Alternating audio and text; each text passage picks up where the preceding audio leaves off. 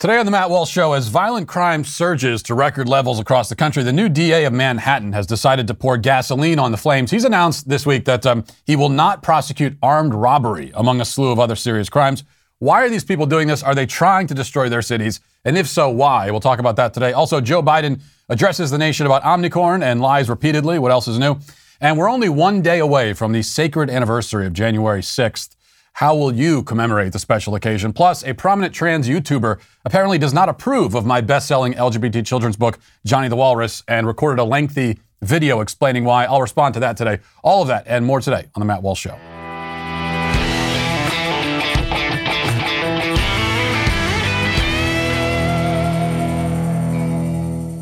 A lower mortgage rate can make quite a difference on your budget. That's true. You could be saving hundreds of dollars a month simply by refinancing to one of these incredibly low rates. Think of how much that can help. Then pick up the phone and call American Financing and do it now before rates get any higher.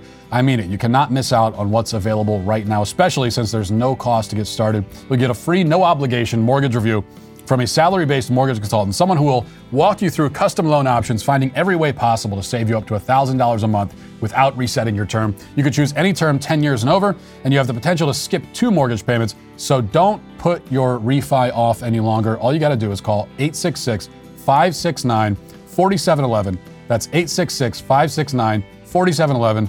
I'll tell you one more time. That's 866 569 4711. Again, 866 569 4711 or visit AmericanFinancing.net. American Financing, NMLS 182334, NMLSConsumerAccess.org. Well, for several years now, billionaire supervillain vampire George Soros has been quietly pumping many millions of dollars into local district attorney races all across the country. Now, I haven't checked his Wikipedia, but I'm pretty sure that George Soros is about 285 years old at this point, old enough to be Joe Biden's uncle, you know, and he's only has about probably about a century left to live then. Yet he's decided to dedicate these waning moments of his life to building an army of rabidly left-wing DAs who are all singularly singularly committed to uh, not doing the one single thing their job requires them to do, which is prosecute crimes. That's what they they're prosecutors. That's what they're supposed to do.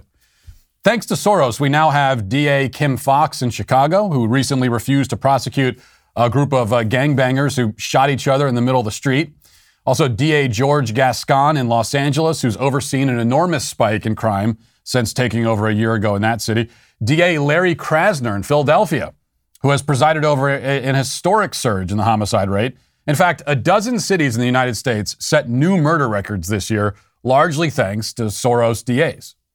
But we aren't supposed to notice the Soros connection. And if we do notice it, we aren't supposed to talk about it because Soros is Jewish, and therefore any criticism of him or related to him or uh, anything he does is anti Semitic, according to the media. Now, needless to say, this rule is not applied equally across the board. No rule ever is. Because if it was, then any criticism of, say, Ben Shapiro or his company, The Daily Wire, or even the beloved children's authors in his employ would also be anti Semitic. But Shapiro doesn't count for whatever reason, perhaps because he actually practices Judaism, whereas Soros is a secular atheist. But in any case, the latest Soros creature to be elected to the district attorney's office of a major city is Alvin Bragg. He's the new DA of Manhattan. And in a memo released to his staff earlier this week, Bragg made it clear that, you know, he's been watching all the ways that his fellow Soros goblins have destroyed their respective cities, and he's concerned that the work is not being done quickly enough. And that's why Bragg, according to the memo, will be stepping back from prosecuting crime almost all crime, including violent crime. Now, New York is one of the cities that that's experienced a crime surge, especially in violent crime, with 485 murders committed in the city in 2021. That's a jump of well over 50% over the murder rate just two years ago. But Bragg says that those are rookie numbers. We, we got to pump them up. And here's how he plans to do it, as reported by the New York Post. Listen to this. In his first memo to staff on Monday, Alvin Bragg said that his office will not seek a carceral sentence, that is, a prison sentence, except with homicides and a handful of other cases, including domestic violence felonies, some sex crimes, and public corruption. Quote, this rule may be accepted only in extraordinary circumstances based on a holistic analysis of the facts, criminal history, victims' input, especially in cases of violence or trauma, and any other information available, the memo reads. Assistant district attorneys must also now keep in mind the quote impacts of incarceration including whether it really does increase public safety, potential future barriers to convicts, include involving housing and employment, and the financial cost of prison and also the racial disparities over who gets time, Bragg instructed. Well, at least they'll still be seeking prison time for some sex crimes. Only some. You know, just the bad ones, I guess. So far, this all sounds relatively in line with the brand of lunacy we've grown accustomed to over the last few years. But it gets worse. From the Post, it says Bragg's memo also detailed the following instructions for prosecutors to reduce charges filed by cops in various cases. Armed robbers who use guns or other deadly weapons to stick up stores and other businesses will be prosecuted only for petty larceny, a misdemeanor, provided no victims were seriously injured and there's no, quote, genuine risk of physical harm to anyone. Armed robbery, a Class B felony, would typically be punishable by a maximum of 25 years in prison, while petty larceny subjects uh, offenders to up to 364 days in jail and a $1,000 fine. So you heard that right.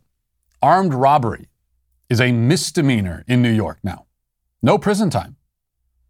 The memo goes on to explain that, of course, such trivial crimes as burglary and drug dealing will also be effectively ignored.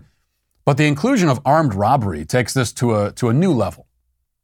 The rationale seems to be that armed robbery does not necessarily create a quote genuine risk of physical harm. Now, silly me, I would have thought that there's always a genuine risk of physical harm when somebody points a gun at your face. But that's not what a risk of physical harm looks like, apparently. You know, a guy who walks to his table at Olive Garden without a mask on now, there's someone who's creating a risk of physical harm. But if you were to merely take out a firearm, point it in the direction of somebody's skull, and politely request that the contents of the person's wallet be emptied into the bag he's holding, well, there's no reason to overreact to that. After all, what is it that armed robbers almost always say, at least in the movies? They, you know, they always say, well, give me your money or, and you won't get hurt. Do as I say and you won't get hurt. So really, if you, if you do become physically harmed during the course of an armed robbery, it's actually your fault. You should have just done as you were told. I mean, he said, do what you're told and you won't get hurt. I wish that everything that I'm saying right now was a joke, but it's not. Here is, I think, uh, one important point to take away from all this. As much as, as the people behind these policies talk about systemic racism and the impact of incarceration and rehabilitation, all the rest of it, none of that has anything to do with the policies themselves. It, it is not an overabundance of compassion that drives this. This is not a case of misplaced sympathies. The bleeding heart liberal stereotype was never accurate and certainly isn't today. I'll tell you what actually drives this. Actually, it's two things. Both are cynical and calculated. One is more politically practical than the other. So the first is simply that this is an attempt to solve the crime problem on paper through reclassification.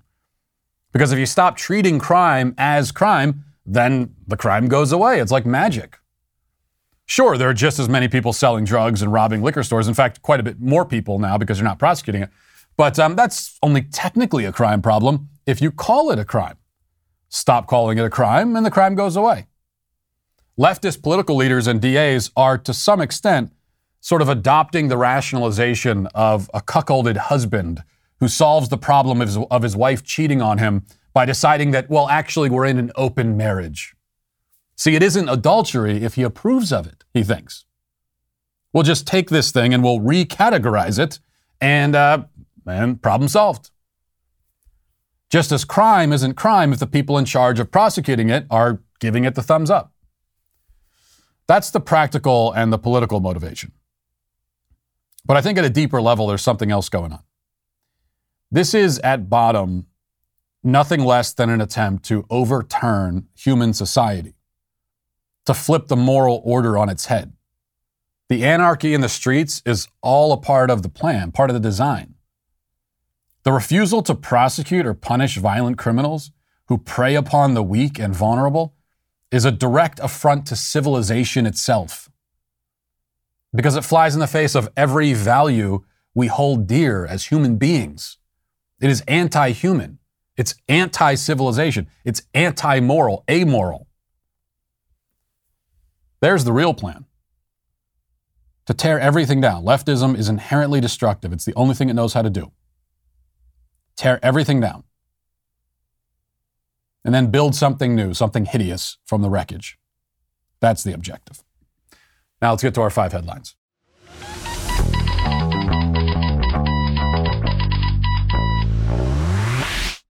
Well, if you're thinking about your uh, New Year's resolutions this year, here's a resolution that you should make if you haven't made it already, which is to stop wasting all of these many precious hours at auto parts stores. Because if you need auto parts, all you got to do is go to rockauto.com. With the ever increasing number of cars and models and makes and everything that are that are out there these days, it's really hard to go to a traditional stain, uh, chain storefront and expect that they're going to have what you need. Why waste your time when you could just get everything you need in a few clicks delivered directly to your door by using RockAuto.com? RockAuto.com is a family business. They've been serving auto parts customers online for 20 years.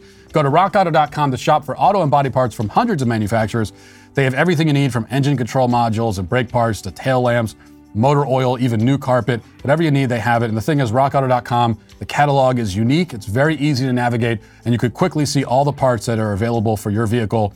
Choose the brands, the specifications, the prices you prefer. They make it very easy for you. Best of all, all the prices are low for everybody. It doesn't matter if you're a do it yourself or professional, whatever it is. So go to rockauto.com right now, see all the parts available for your car or truck, and write Walsh in there. How did you hear? How did you hear about us box so they know that we sent you? Uh, I uh, hope you're bracing yourself, by the way, if you live, uh, you know, around where we live here in Tennessee. Uh, they're calling for another big winter blast tomorrow. And uh, what they're saying is there could be a little bit of ice and then maybe one or two inches of snow. And, uh, you know, may- maybe even up to three inches of snow.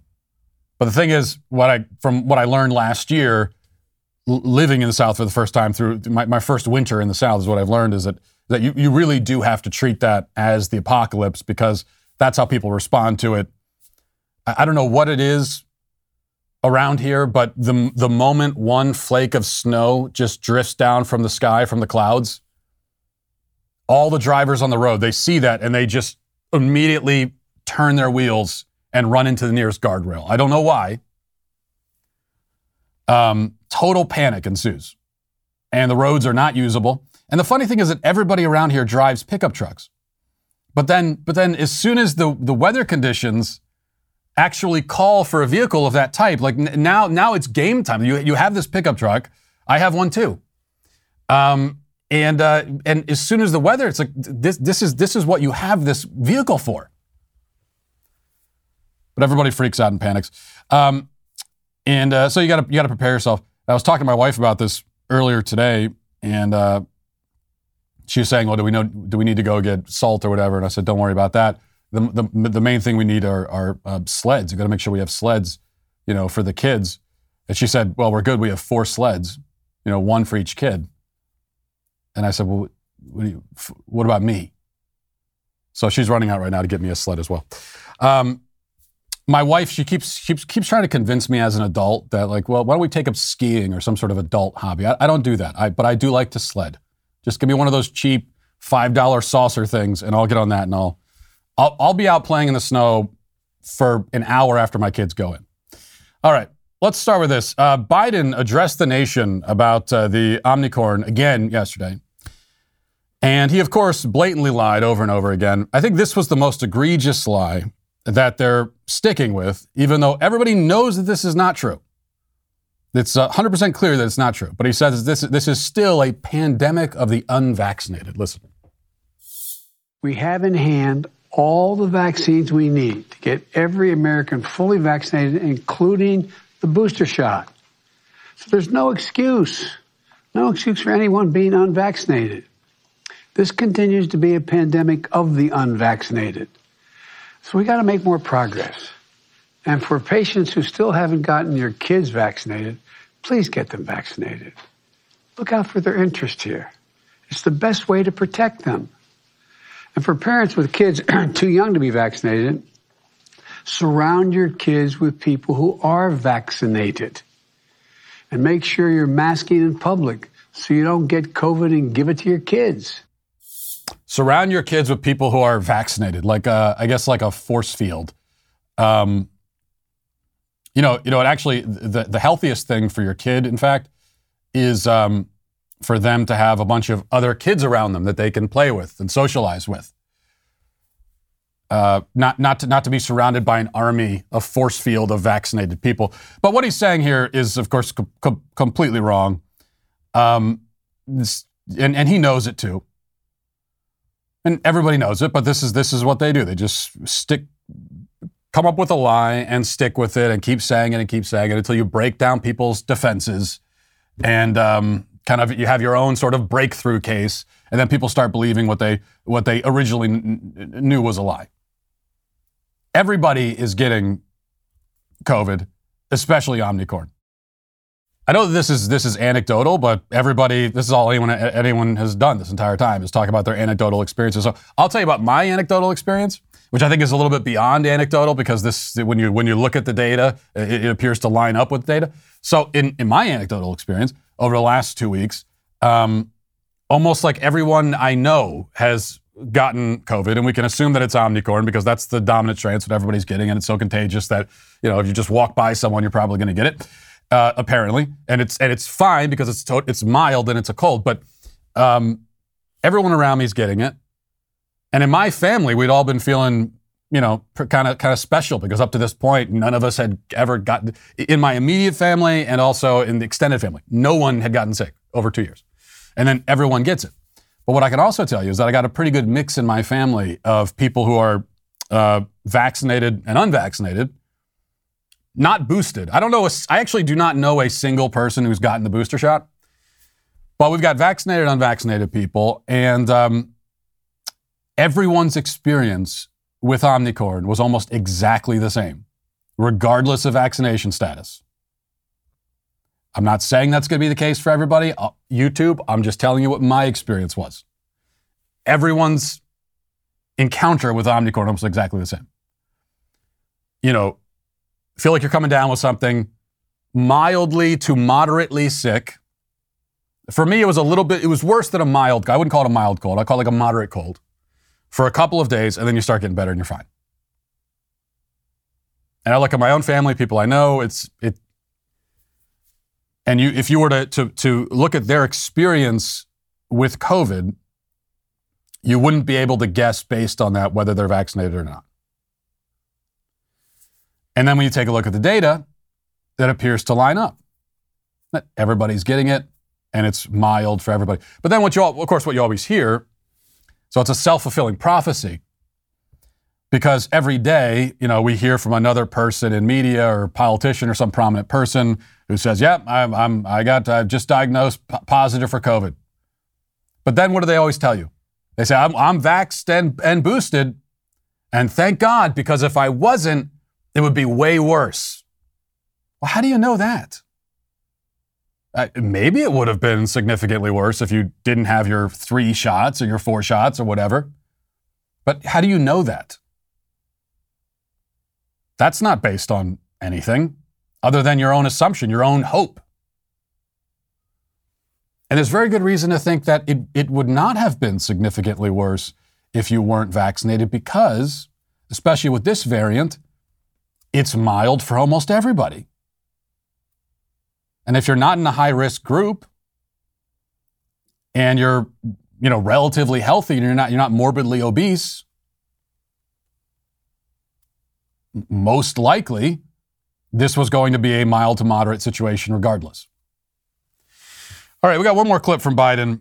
Um, some more more encouraging words for those of us uh, who are not vaccinated.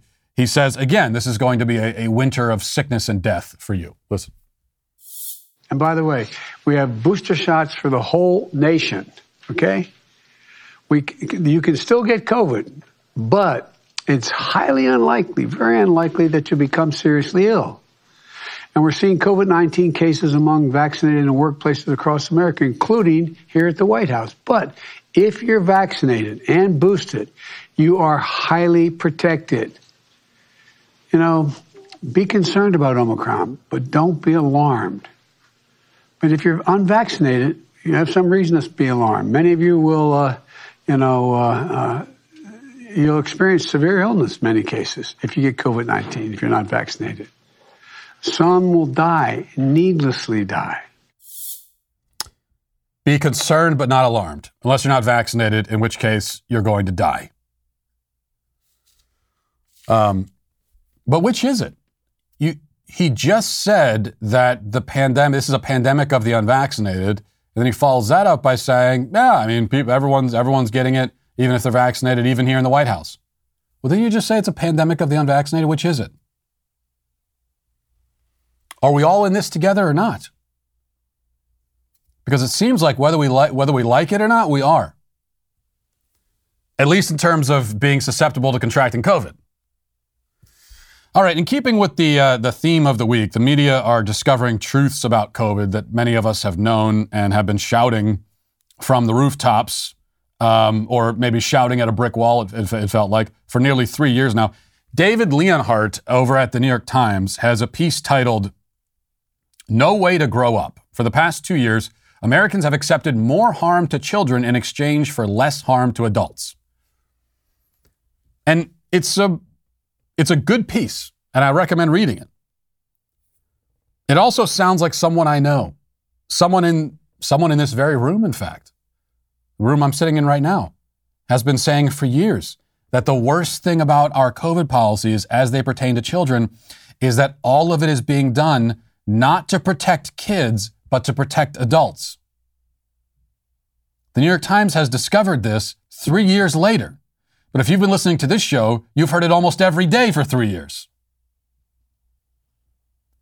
Because that has always been apparent. And it's been grotesque from the beginning.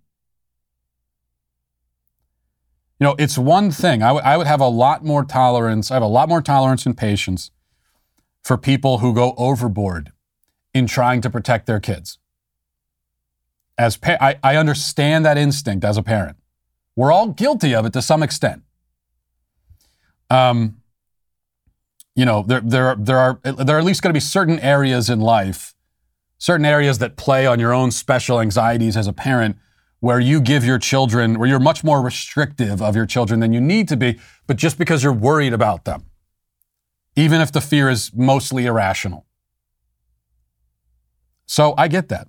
And you know something? If this was, first of all, if, if this was a virus that's, that's specially affected children, if it, if it um, attacked and victimized children in the way that it attacks and victimizes elderly people and the morbidly obese, then probably my opinion about our response to it would have been totally different.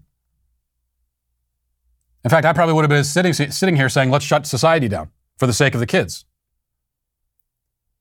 Because at that point, for the sake of protecting kids who cannot protect themselves, and as society, uh, I believe that should be our number one priority is to protect the next generation.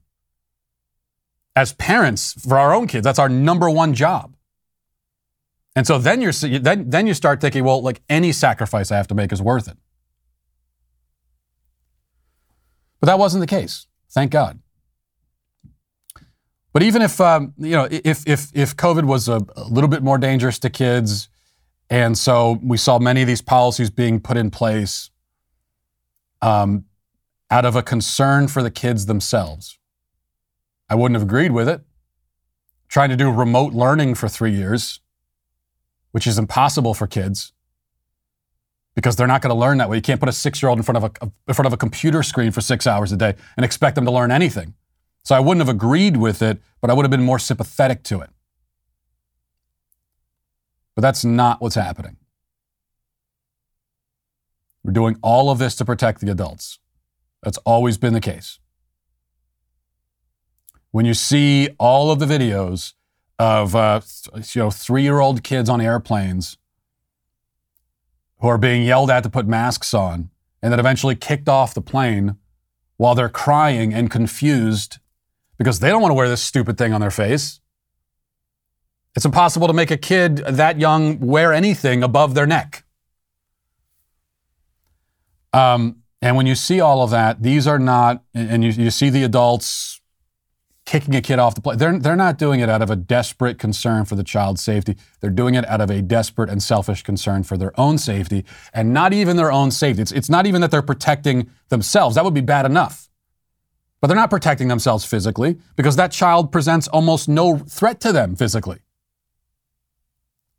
It's about protecting the adult's feelings, their, their, their sense of security. It's about making them feel better. So we're going to ruin kids' lives. We're going to ruin their, their social and emotional and psychological development, keep them isolated, deprive them of a, of a real education. Not that they get much of a real education in school anyway. Put masks on them, do all of this, scare them to death um, so that we can feel better. Feel better. So that's a speech. I, am I'm now rehearsing the speech you've heard uh, 10,000 times. And now we're, we're hearing it from the New York Times. So I want to read a little bit of this because it is, it is actually worth reading, uh, even if it's annoying that it took this long to get to it. Uh, but there is a lot of inf- useful information here. So here's what he writes in part. He says American children are starting 2022 in crisis. I have long been aware that the pandemic was upending children's lives, but until I spent time pulling together data and reading reports, I did not understand just how alarming the situation had become. Well, you might have understood, David, if you'd listened to us when we were trying to tell you. Um, for the past, you know, 36 months or whatever. Children, and then it goes into what the, what the exact toll is. Children fell far behind in school during the first year of the pandemic and have not caught up. Among third through eighth graders, math and reading levels were all lower than normal this fall, according to the NWEA, a research group, um, not to be confused with the NWA. The shortfalls were largest to black and Hispanic students, as well as students in schools with high poverty rates. Michael Petrilli of the Thomas B. Fordham Institute says, We haven't seen this kind of academic achievement crisis in living memory. Many children and teenagers are experiencing uh, mental health problems aggravated by the isolation and disruption of the pandemic. Three medical groups, including the American Academy of Pediatrics, recently declared a national state of emergency in children's mental health. They cited dramatic increases in emergency department visits for all mental health emergencies. Suicide attempts have risen slightly, uh, have risen slightly among adolescent boys and sharply among adolescent girls. The number of ER visits for suspected suicide attempts by 12 to 17 year old girls rose by 51% from early 2019 to early 2021. Why would it affect girls even more than boys? I mean, it's affecting both groups, but girls are also more relational by nature. Um, and so they're going to naturally be more affected when you take those relationships away from them. I think that's probably the reason. Gun violence among, against children has increased as part of a broader nationwide rise in crime. In Chicago, for example, 101 residents under age 20 were murdered last year. Um, and then um, goes on with some of the more some more academic problems, and then and then so on. So, children are being the victims of uh, the, victims of violence more than ever. Suicide attempts. I mean, a 51 percent increase in suicide attempts is it's staggering, catastrophic. Um, and uh, victims of violence from other people. All of this is happening. Now, leaving aside, again, the fact that, that, that we've all been saying this, or many of us have been saying this for a long time, the other problem is that even in these, these articles where members of the media are seeming to finally confront what we've done to kids, it's still not a full confrontation. They're still ignoring huge pieces of the puzzle. Like, for example, he's still not confronting the fact that um, masking, you know, the psychological toll of forcing kids to wear masks for three years. He's not talking about that. That's a, that's a big part of this, especially again when we talk about the psychological effects that this has had. N- no generation in the history of the world has ever had, had this. I mean, there are some kids today who are six years old or seven years old, and they don't remember a time when they didn't have to wear a mask when they left their house. That's, there, there's never been a generation of kids that's experienced that. Sure, there have been kids who at various points have had to wear medical masks, but as a lifestyle, as an everyday, all day thing for years on end? No. Um, but the media is still not, that, that's, that is one line that the media is not ready to cross. In fact, as far as that goes, as far as masking kids goes, it's only getting worse. Here's a Today Show segment from yesterday advocating now N95s for kids. They go all the way over your head. Not the most comfortable, but very, very snug. Not mm-hmm. a lot of mm-hmm. air is getting in between the sides of my cheeks mm-hmm. or the mm-hmm. tops of my cheeks. Hey, hey, Vic, the kids are back in the classroom, at least the overwhelming majority of them. Um, what's, what's the re- recommendation for our youngest learners? Okay, so we talked to Dr. John Torres about this because I actually just sent my kids out the door this morning, minutes ago, with two masks. He says obviously the KN95 and 95 are the most effective, but it can be really hard to find them in mm-hmm. small kid sizes and also to keep them on your kids all day. They're not the most comfortable. So the second best option is to make sure you have a kid size surgical mask. And by the way, look at what a difference the kid size mask is from the adult size. So you really want to make sure you have one that fits your child's face and you want to layer the cloth mask over that mask. So mm. the surgical mask goes on first, and then the cloth mask. If you can't do that, surgical mask alone, Dr. Torres says least best, but better than nothing, the two layer cotton mask that fits your child. The best mask certainly is the one that your child will wear and keep on the yeah. whole day when they're in the classroom. Yeah, put the, the uh, N95 because, as she says, no air is getting in. And that's, that's great for kids, right? I mean, who, who needs to breathe air? It's a good thing our kids are all, um, you know, marine creatures. They're all they're all deep sea creatures. They, they, don't, they don't need to breathe air. I, have got a better recommendation for all your masks. You take all she's got all the examples of the different masks there. So here's my here is my uh, personal recommendation. You take those masks um, along with like we talked about yesterday, along with the tests that you have that you've been hoarding. You take all of that and uh, throw it in the garbage, and stop abusing your children. You psychopaths. All right, we are now one day away from the sacred anniversary of January 6th. Hopefully, you've you've thought about what you will do to commemorate the day. Um, I can tell you, uh, I've talked about this with my wife a little bit, but uh, it, and I think what we're going to be doing is we're going to rise early in the morning, and then we're going to sit um, around on on the floor in what we call a cry circle. And you know what a cry circle is. Every family, you guys do this, where we sit in a circle, we just cry silently for two hours, um, fully masked, obviously. And then we're going to take turns reciting our favorite passages from uh, Amanda Gorman poems or from AOC's Instagram live transcripts. You could do either one. And then obviously we'll sacrifice a goat to our idol of St. George Floyd. Um, that's kind of our own tradition, but each family has their own. Um, the New York Times and the media, of course, they've got their traditions for January 6th. They have yet another January 6th reflection piece, this one titled the Capitol Police and the Scars of January 6th. For many officers, their bodies, minds, and lives will never be the same after the attack. You read that and you think, well, will we ever see an article like that about the officers who suffered through the BLM riots, for example? What about their bodies and minds and lives? And the thing about the officers who were in the BLM riots is that uh, not only were those riots far more violent and far more dangerous. But after the fact and during, these officers did not have the entire American media supporting them. So they had the, the insult to injury here where they were being portrayed as the villains by the media. At least the Capitol Police officers have, you know, are, are being celebrated by the media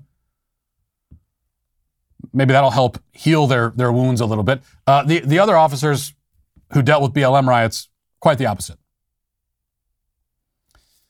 Here's, but all joking aside for a second, when it comes to January 6th, here's what that was. If we need to reflect on it, which I don't think we do, because more than enough has, has been said. But here's what January 6th was in reality it was very, very stupid. Okay? The rioters were very stupid. They acted emotionally.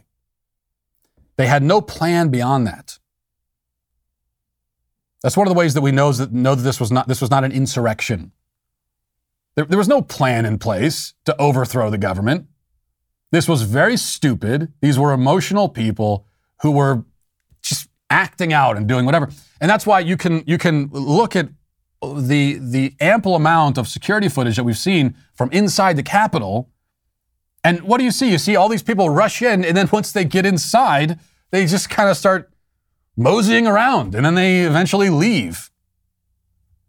And a couple of them take some souvenirs with them. It's kind of like a Dark Knight. The Joker talks about he's like a, car, a dog chasing a car. He wouldn't know what to do once he ca- catches it. So uh, these rioters, they, they got into the Capitol building, didn't know what to do once they got there because there was no plan. But it's very, very stupid and uh, counterproductive in the extreme, let's say. But they were not insurrectionists. Because again, they never posed the slightest threat to our system of government. They were not, they were not going to overthrow the government. How exactly was that going to work? I mean, for everybody in the media tells us our, our system is on the, was on the brink, it was almost toppled over that day. How? Even in your wildest fantasies, what could have happened that would have resulted in our government being overthrown? Now, this is a very stupid event that has provided um, lots of ammunition from the media. And that's all that really needs to be said about it. In a healthy country, would have long since moved on by now. But the media and the government and the Democrat Party, they're not going to allow that to happen. January 6th gave them ammunition that they will never stop using, ever. And that's another one of the reasons why this was a very stupid thing. All right. Uh, so I've had this in the uh, on deck for a few days now. I got to finally mention it. You've probably heard about it by now. This is from the Daily Wire. The most successful female, quote unquote, ever to appear on Jeopardy is actually a biological male. Amy Schneider, the show's first transgender contestant, became the highest earning contestant who identifies as female after winning for the 18th consecutive time last Friday. Um, I guess his winnings are probably higher now, but Schneider has now won $706,000 on the game show with a chance to win more tonight. Um, yeah, so this is a few days old. I'm, I'm, not sure if Amy Schneider is still kicking ass on Jeopardy or not, but the the highest earning woman in Jeopardy history is a man. Here's a Good Morning America a few days ago gushing over this whole story. We're going to turn to a story that's a little bit more uplifting, hopefully. Uh, Jeopardy champion Amy Schneider in a league of her own now this morning. She won for the 21st straight time on Wednesday, the most by a woman just days after taking the record for highest all-time earnings for a woman earlier this, near, this year. Schneider, she made history as the first transgender contestant to make the Tournament of Champions. She still has a long way to go, though, to catch host Ken Jennings and his 74-game winning streak, but it has been fun to watch. She's well on her way. And I've just got one question. Who run the world? Girls. there you go. Do they, though? Because the top female Jeopardy contestant is a man, and the top female college swimmer is a man, and the first female four star admiral in the public health service is a man. And some of the top uh, female MMA uh, fighters have been men. And some of the top uh, female track, uh, high school track athletes have all been men. So, do girls run the world? Girls don't even run female track anymore. Um, if, if, if this if it wasn't for the fact that our civilization was uh, was being was being fundamentally deconstructed, you would you would have to you would have to laugh about this because the patriarchy has won. You know, the patriarchy was was on the ropes a little bit for a few decades, really, and uh, and then and then they they kind of you know regrouped and and thought about it, and then realized that no, if the patriarchy is going to win, it has to be has to be this has to be infiltration. The, the, the patriarchy has infiltrated the female ranks and achieved ultimate victory. It's kind of inspiring in a certain way. Let's get now to our uh, comment section.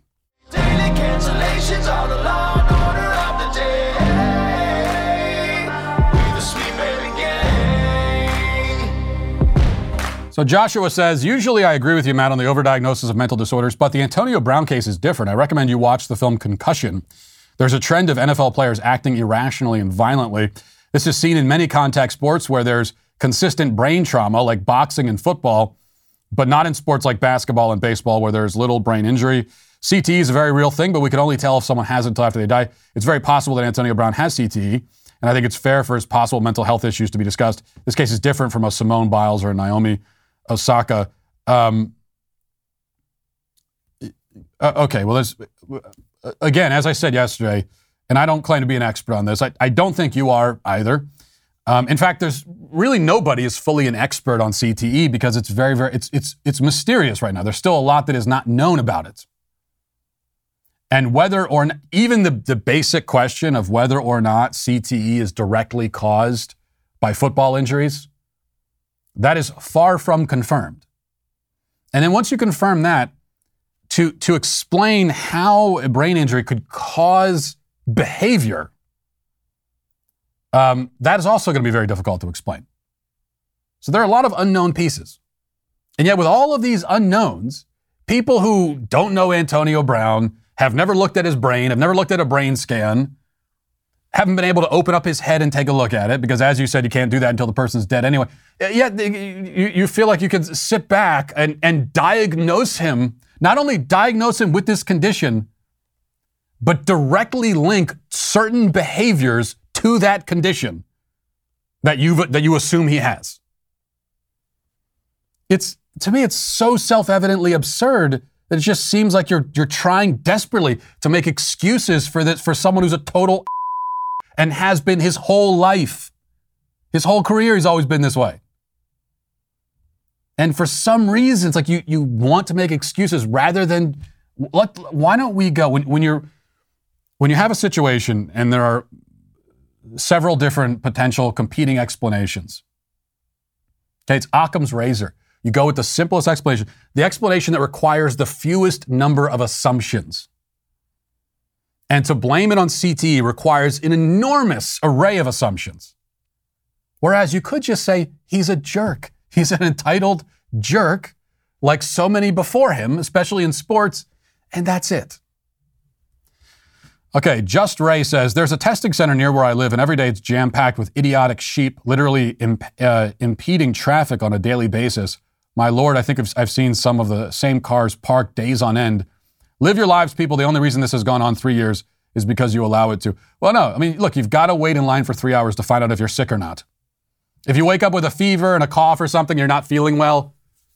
Well, you know, I don't know. I could be sick, but let me go wait in line for three hours to find out. You say sheep. Speaking of which, I almost forgot this. I got to show you this. I mean, as as you mentioned, you say that these are all sheep. Um, there's. Uh, do we have this from? Let's pull the tweet up from CBS we don't have the tweet. Okay. Well, some farmer, I think it was a farmer in Scotland, I'm just going to assume, uh, on, you know, ma- making, making uh, prejudicial assumptions here. I think it's a farmer in Scotland. He, uh, want, I think, wants to send a pro vaccine message. So he, can we play this? He got all his sheep together and he had them, and he, I guess he lured them into place with food. And then he, he had them all form the shape of a syringe. And this is supposed to be a pro vaccine message. Sheep forming the shape of a syringe. I don't think that sends the message you want it to. It does send a powerful message. Perhaps a true one, but not the one you want. All right, let's go back to the comments. Um, Thin Blue Thin, Thin Blue Pines says 100% that earring note was planted. You have a daughter mastermind on your hands. I suffer from the same empathetic response to my kiddos silently bummed out about being told no. Uh, yeah, she. I, I know that my my daughter's has figured these things out. Fortunately, my sons have not. My daughter's figured out some of the manipulation techniques. Um, my sons are a little bit slower on the uptake when it comes to those things. I think that's pretty pretty common with with boys. And so they still think if they want something from me, they'll just they'll just whine or yell or whatever, and it's that's not doing it, fellas. Not going to do it. Um, let's see. Sam says, I have to say, while I don't like the Spider Man movie's plot, which was riddled with plot holes, I don't think you can properly judge an MCU movie if, you have, if you've only seen one. If you want to be a critic of it, find time to actually watch more of the movies. Try to understand the broader story. If you haven't seen Doctor Strange's movies, why should you be able to condemn his character? Because it's a very stupid character. That's why. That's how I can condemn it. And it seems like you haven't seen Spider Man 2, the original, because you had, uh, if you had, you might understand how Doc Ock turned good. Really, I would have understood that. So the kid in a, in a laboratory takes some scrap metal and a couple of, uh, you know, like a couple of spoons or whatever, and just ties it all together, puts it on the back of his head, and he, and he turns good magically. I would have understood that. Um, again, spoilers on this movie, but I just want to highlight. I've given you the warning for this this Spider-Man movie that everybody's raving about. What they do in this film, I was actually I was expecting it to be bad because all of the Marvel movies are bad, all of them. There has not been a good one. Um, they're not just bad, but they're all an affront to cinema. They are anti-cinema. But this was way worse than I than I could have ever imagined it would be. Like my, my worst nightmares, but worse than that. Because what they did with this movie is that you've got 20 years of Spider Man villains. And uh, each movie, right, for the last 20 years has been sent, sometimes multiple movies, centered around one of these villains. And Spider Man's fighting the villains and trying to defeat them.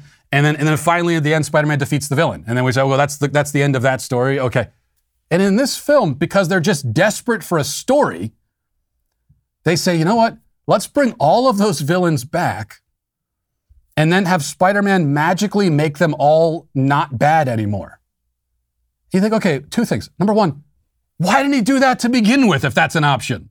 If it's an option to just make something and put it on the guy's neck and make him good, well, we could, we could have avoided 20 years of bad movies if you just done that to begin with. But also, you've completely erased all of the stories that came before it. You've just negated them. Which those stories don't mean anything to me, but if I was a fan of Spider Man, because I'm a 12 year old boy, you're the only ones who should be fans of these movies, uh, I'd be pretty annoyed by that. And then, and then also one other thing, because we have to move on. This, this whole, the whole, the whole uh, catalyst of the plot is that, if I remember correctly, because it's all pretty incomprehensible and incoherent, but uh, a, a, a, villain from a previous movie who apparently could have just been turned good uh, with a with a couple of spoons and toothpicks, but they never thought to do it. So the, the villain in the previous movie told the world that um, Peter Parker is Spider-Man, and Peter Parker in this, and that was the end of the last movie. This movie, Peter Parker is upset because it's making his life inconvenient that everyone knows that he's Spider-Man, and so he goes to the wizard, this wizard guy, Benedict Cumberbatch guy, and says, can, can you erase from the entire world's memory the fact that I'm Spider Man? And then the, the, wizard says, Well, I can, but then I'm, I'm going to have to erase the memory of you as Peter Parker. That's the only way that this magic spell works. And then things go wrong and haywire, and then, and then, and then eventually at the end, they, he ends up erasing everyone's mind anyway. But well, how, how about this instead? If this is an option, go to the wizard and have the wizard erase everyone's memory of the bad guy who told people this information to begin with. Why not erase their memory of him instead of you? Well, because that would end the movie in three minutes. Okay. I think that's about enough of that. As you know, the Daily Wire has led the charge to sue the Biden administration for its vaccine mandates, and now we're taking it all the way to the Supreme Court. This Friday, the Supreme Court will convene to hear arguments on the legality and constitutionality of the mandate, which means that this week is going to be huge in our fight against medical tyranny. We have over 1 million signatures on our Do Not Comply petition currently, but it's vital that it increases before Friday. So help us send our message loud and clear and head to dailywire.com slash do not comply right now. We're counting on you to help us put a stop to this absolutely disgusting and tyrannical federal overreach. Now let's get to our daily cancellation. Today, we're going to be canceling Samantha Lux, who is a YouTuber and a, quote, trans woman that is a biological male with a YouTube channel. Actually, a quite popular channel with well over 600,000 subscribers somehow. Sam has many videos promoting transgenderism and quite often responding to perceived instances of transphobia. One of the most recent videos on the channel targets, if you can believe it, none other than the leading LGBT children's author on the planet, yours truly. Sam stumbled across my children's book, Johnny the Walrus, which is still available for pre order over at johnnythewalrus.com, by the way, and, uh, and uh, does not approve. Specifically, my video where I read the book to a group of children has provoked Sam's ire in a video titled, Transphobes Are Writing Children's Books. Trans Girl Reacts. This is good. You know, I, I am sincerely interested to hear how a trans girl, quote unquote, reacts to Johnny the Walrus. Perhaps this will be a point by point rebuttal. Perhaps evidence and science and logic and bulletproof moral arguments will all be marshaled. And by the end of the video, I, I will have completely changed my mind, realized the error in my ways, repented of my anti trans beliefs. maybe even because of this video that we'll watch together, I will become trans myself. It's possible.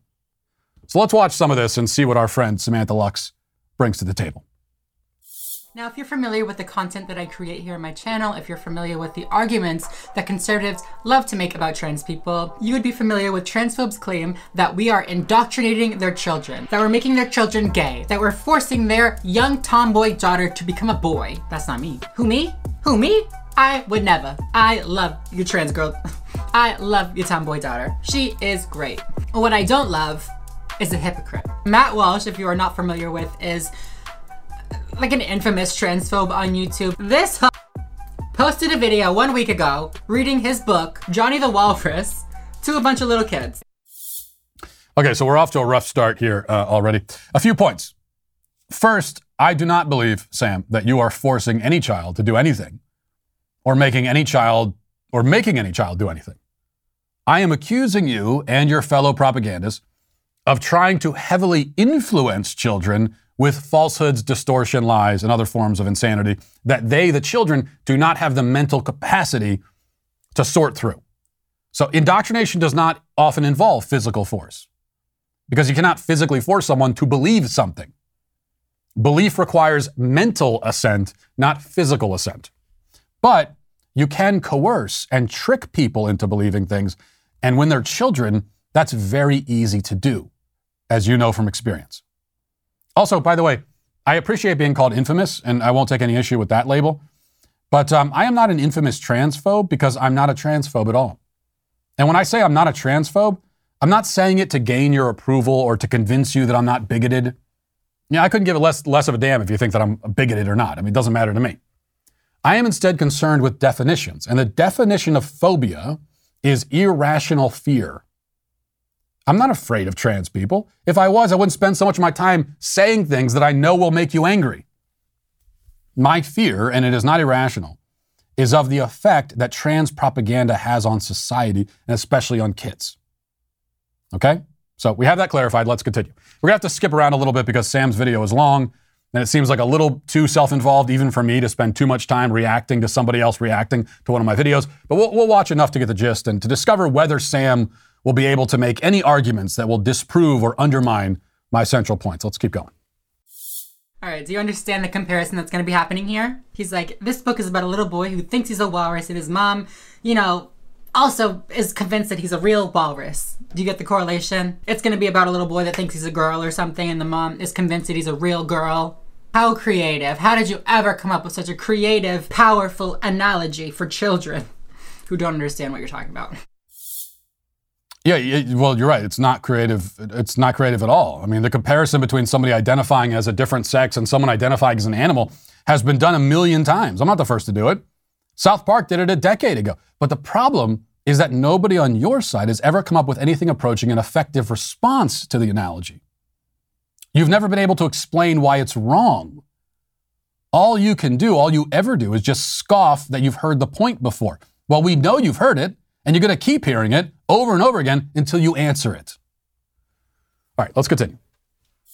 What is this thing doing on the floor? That's we don't have to worry about that. We're going to read the book now. This man has never met a kid in his whole life. Never interacted with one child. He's like, I don't give a. Ch- Sit down. We're going to read the book. I'm here for half an hour and then I gotta go. So sit down so I can film. Okay?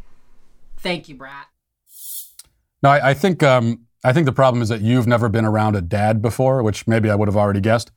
Um, I'm around kids all the time because I have four of them.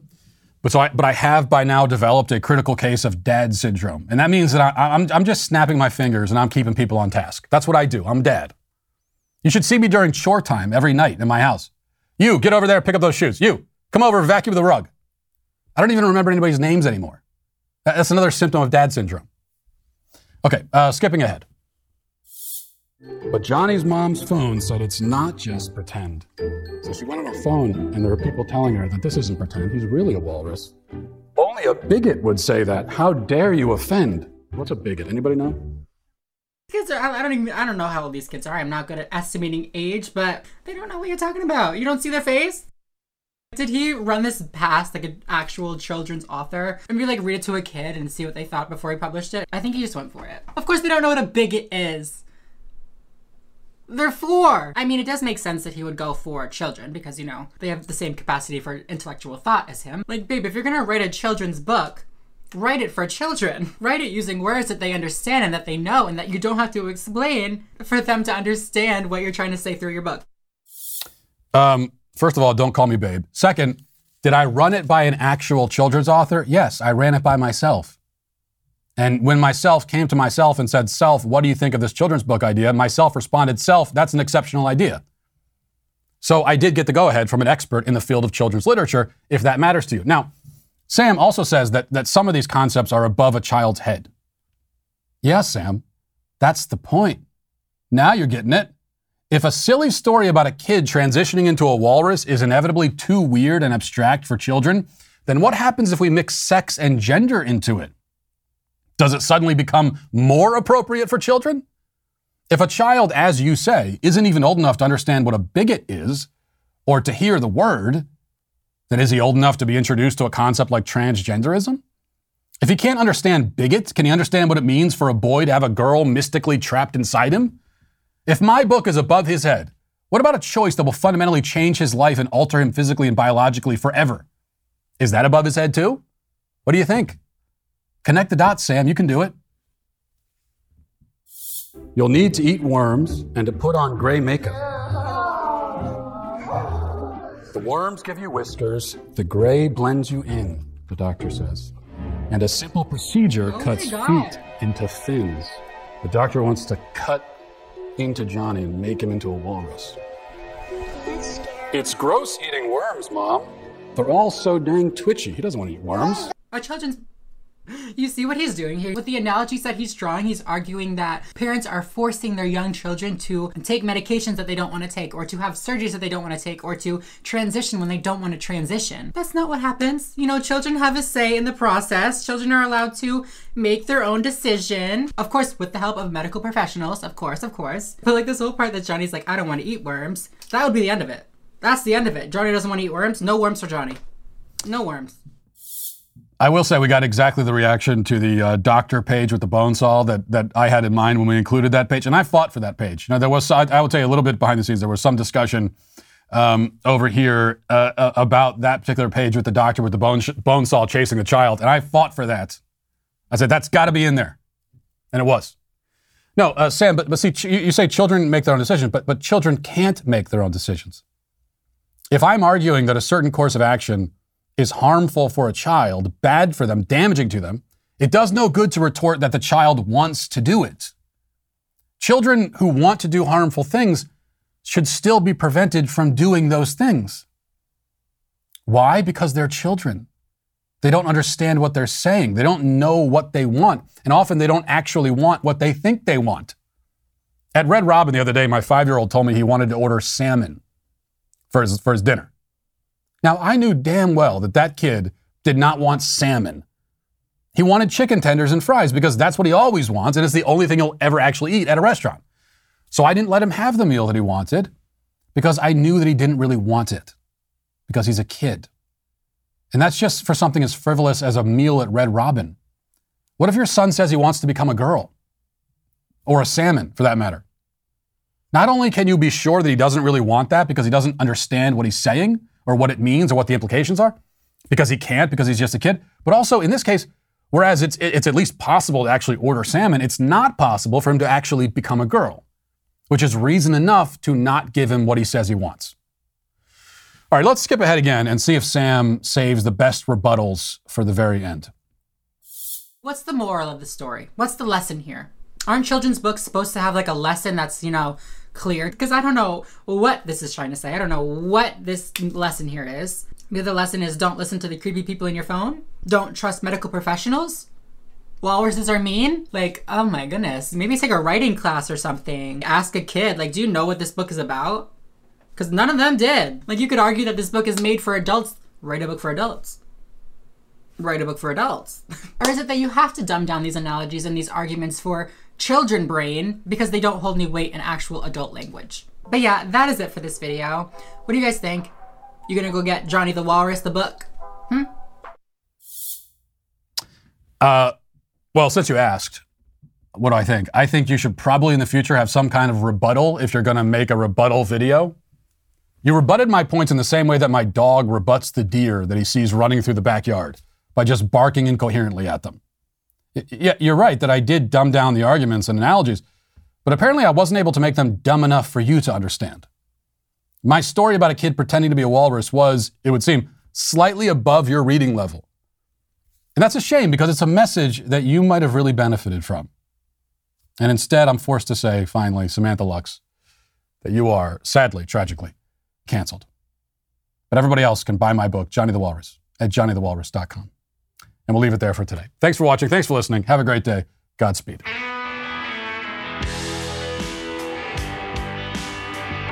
Well, if you enjoyed this episode, don't forget to subscribe. And if you want to help spread the word, please give us a five star review. Also, tell your friends to subscribe as well. We're available on Apple Podcasts, Spotify, wherever you listen to podcasts. We're there. Also, be sure to check out the other Daily Wire podcasts, including The Ben Shapiro Show, Michael Knowles Show, The Andrew Klavan Show. Thanks for listening. The Matt Walsh Show is produced by Sean Hampton, executive producer Jeremy Boring. Our supervising producer is Mathis Glover. Our technical director is Austin Stevens. Production manager Pavel Vodowski. The show is edited by Robbie Dantzler. Our audio is mixed by Mike Coromina. Hair and makeup is done by Cherokee Hart. And our production coordinator is McKenna Waters. The Matt Walsh Show is a Daily Wire production, copyright Daily Wire 2022. Today on The Ben Shapiro Show, according to the left, the exceptions should get to make all the rules on gender, crime, and marriage. Plus, the Chicago's Teachers Union decides it never to go back to school, and Joe Biden addresses the nation on the Omicron surge. That's today on The Ben Shapiro Show. Give it a listen.